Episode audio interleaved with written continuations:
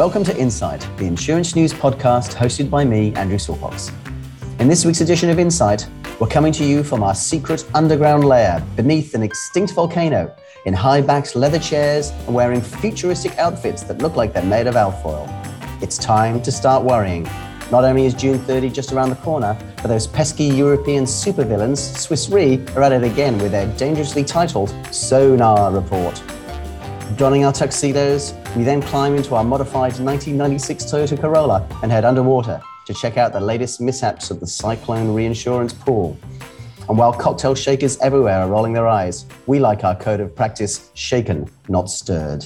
Hello, everyone. In this week's very downtrodden episode, I'm joined by editor John Deeks, senior journalist Bernice Han, and welcome back, Chairman Terry McMullen. Good morning. Is it good to be back, Terry? Oh, lovely to be back, Andrew. it's it's lovely to be back in the world of the living. Yes. Excellent, excellent. Hello, John. Hi. Do you think Terry's a dead ringer for a Bond supervillain? Yeah, he's got more hair than Doctor No, I guess. nice device for not answering the question. Good morning, Bernice. Morning. Maybe I should ask you if Terry would be better as a sidekick. Uh, perhaps. Well, staying with you, Bernice, Swiss Re's Sonar report on emerging risks is out. Tell us what else we need to start worrying about. Uh, the next pandemic is one, or rather, preparations for the next and future pandemics. Thawing permafrost as climate change accelerates is another. Crypto assets such as non-fungible tokens for Picasso art pieces is also something to are also something to watch out for. The Sonar report lists 14 emerging risks looming on the horizon. Of immediate relevance to Australian insurers is the ongoing construction materials shortages so um, Re is saying that the price rises arising from the situation can actually lead to unexpectedly severe claims, uh, particularly in the long tail businesses, um, multi year policies, and non proportional contract features. Raw material scarcities and price pressures may see builders cut corners, leading to lower construction quality and what this means is it could lead to higher claims in property and professional indemnity. So it's a pretty scary report if I were to get it from a pessimistic point of view.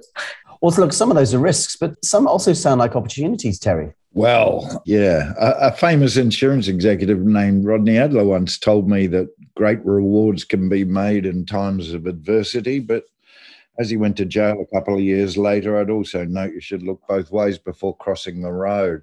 We're playing an unknown territory with many of the risks Swiss Re is, is focused on this time around. And I mean, really unknown territory economies bent out of shape by a war that's causing big rises in the costs of fossil fuels, which are the dominant cause of climate change, which is melting the permafrost, which could release previously frozen pathogens into the atmosphere. So let's all get ready for the next pandemic. As Bernice says, it's scary stuff. I also noted in this report that technology risks are becoming more and more esoteric crypto problems, non fungible tokens, which are apparently either a risk or an opportunity, depending on the day of the week. So, yes, we're in the risk business, but as cyber insurance has already shown us, you really need to understand the risk from all angles to make money out of it. So, uh, I, I've looked back at some of the old sonar reports. So, congratulations to Swiss Re, which I've realised has been pretty much on target with its predictions ever since the sonar reports started in uh, 2013. Well, I feel almost too depressed to carry on the podcast. So, uh, John, isn't the cyclone reinsurance pool due to be rolled out on July 1? Yes, that's right. But as we're fast realizing, that doesn't mean savings will be winging their way to consumers anytime soon. The commencement date was July the 1st. And as far as we know, that's still the case. But all that means is that the pool will be set up and available for insurers to join from that date. The reality is they probably won't join the pool for a while yet. Uh, large insurers have until December next year to have all eligible policies transferred into the pool, while small insurers have until the end of 2024. I'm not getting the impression that insurers are going to be rushing to join this scheme. It'll be a complicated process for them to renegotiate reinsurance contracts because, of course, they will still need private reinsurance outside of cyclone risks. You could argue that if an insurer joined the scheme quickly, it would give them a competitive edge as they'd be able to pass on the savings more quickly than others. But then again, there's still widespread skepticism about what those savings will actually amount to, given the fact that the scheme aims to be cost neutral to the government. The previous federal government touted savings of up to 46% for homeowners, as we know. But I understand that insurers have seen draft rates and there's a feeling that there's no way we're getting to anything like 46%. Well, it's already starting to look a little shallow, isn't it, Terry? Will it live up to the previous government's hype? Look, I, I don't think many people in the industry have worked on this pool concept really see it living up to the sort of hype that the previous government attached to it. No one outside Treasury seems to have seen the, the detailed calculations on, on which it's based. So there's every possibility that while it will provide some additional security after an extreme event, we really don't yet know how it's going to materially affect premiums. We're just going to have to wait and see the Treasury figures. But as things stand right now, nobody has any faith in the uh, the concept at all right now. Well, John, there was an article this week that shed some light on how insurers are adapting to the new code of practice. I didn't read it, but can you enlighten me? Yes, I can. So, the Code Governance Committee uh, released a report, and there were some some some quite worrying findings, I guess, in terms of compliance with the code. We should point out that this review focused on quite a narrow range of obligations in the code, which were all related to public-facing obligations. So that means information that the insurers are obliged to include on their websites to give the public vital information about the industry. And this includes things like target market determinations, access to home building sum insured calculators, information about financial hardship and the support available, avenues for complaints, and information about the code itself. Now, this review surveyed 14 insurers and found that only four of them had complied with all five of these public facing obligations. Now, it was the smaller insurers that struggled the most to get this information up on their websites in time. And I guess you can understand that. And the committee also said that they understood that there was an awful lot of regulatory change going through around the time that these deadlines were were coming into force. So yeah, there were there are some excuses, but when you think that, that this was within the insurer's control, that they they had to just upload this information to their websites to inform the public, I guess it is disappointing that so many of them failed to do it. Well, even I can tell that isn't great. Uh, it's all very well having a shiny new code, but it's no good if subscribers don't comply with it, Terry. Yeah, that's right, Andrew. The, the, the code relies on companies and individuals within the companies respecting the code and following the rules it outlines. But I think the bitter experience has shown us that it takes time for companies to both give it the priority it needs and also to, to get awareness of the new code spread right throughout every layer of the company. It's hard work. There's always going to be individuals in, in customer facing roles who, who push the boundaries from time to time. And most of the breaches we've seen over the years seem to come down to not understanding the rules or, or letting old habits creep back in in this instance, it, it really seems to me a case of companies just being very, very slow in getting the uh, commitments they've made into line and, and, and done. It's a living code, and people and companies really have been shown in the past to be very slow to adapt to new ways of doing things. Well, commissions are always a hot topic for brokers, but also on the life side, Bernice.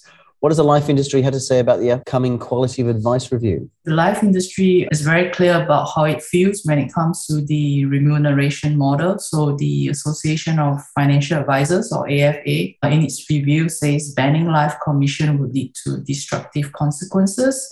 Um, since survey after survey has shown that consumers asked if they will pay an upfront fee or commission, most have opted for commission. So the AFA says removing the remaining exemptions from the ban on conflicted remuneration is not the answer. Um, doing so will only deter more Australians from getting financial advice to plan properly for their life insurance needs. And the Financial Planning Association has also made a submission. Says the industry and government need to come together to address the quagmire that has been created by complex, overlapping, and contradictory regulations, codes, and rules that now govern the provision of financial advice. According to the FPA, financial planners now spend more time filling out forms than helping their clients plan for their life insurance needs.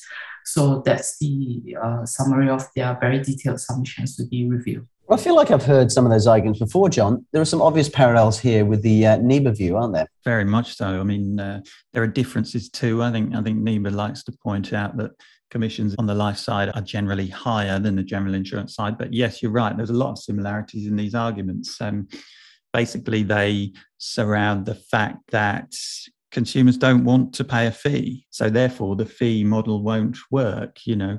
If consumers are forced to pay a fee for advice then they'll try and avoid it. So that means there'll be less people accessing the advice that they so desperately need and that that that accounts for insurance brokers but also financial advisors. So yeah very similar arguments. There, there's also a similarity in the submissions where they both say that taking away commissions won't necessarily lead to cheaper premiums and both give examples in the past where where that just hasn't happened.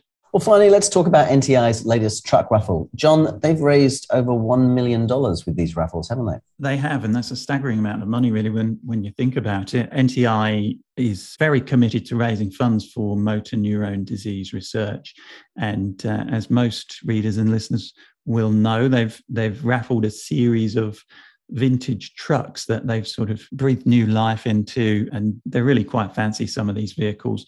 And the latest one, which you can still buy a ticket for, I believe, is it's not just a truck, it's got a motorhome attached to it as well. So it's like a luxury motorhome that, that sleeps five people. It's got a kitchenette, air conditioning, indoor and outdoor showers.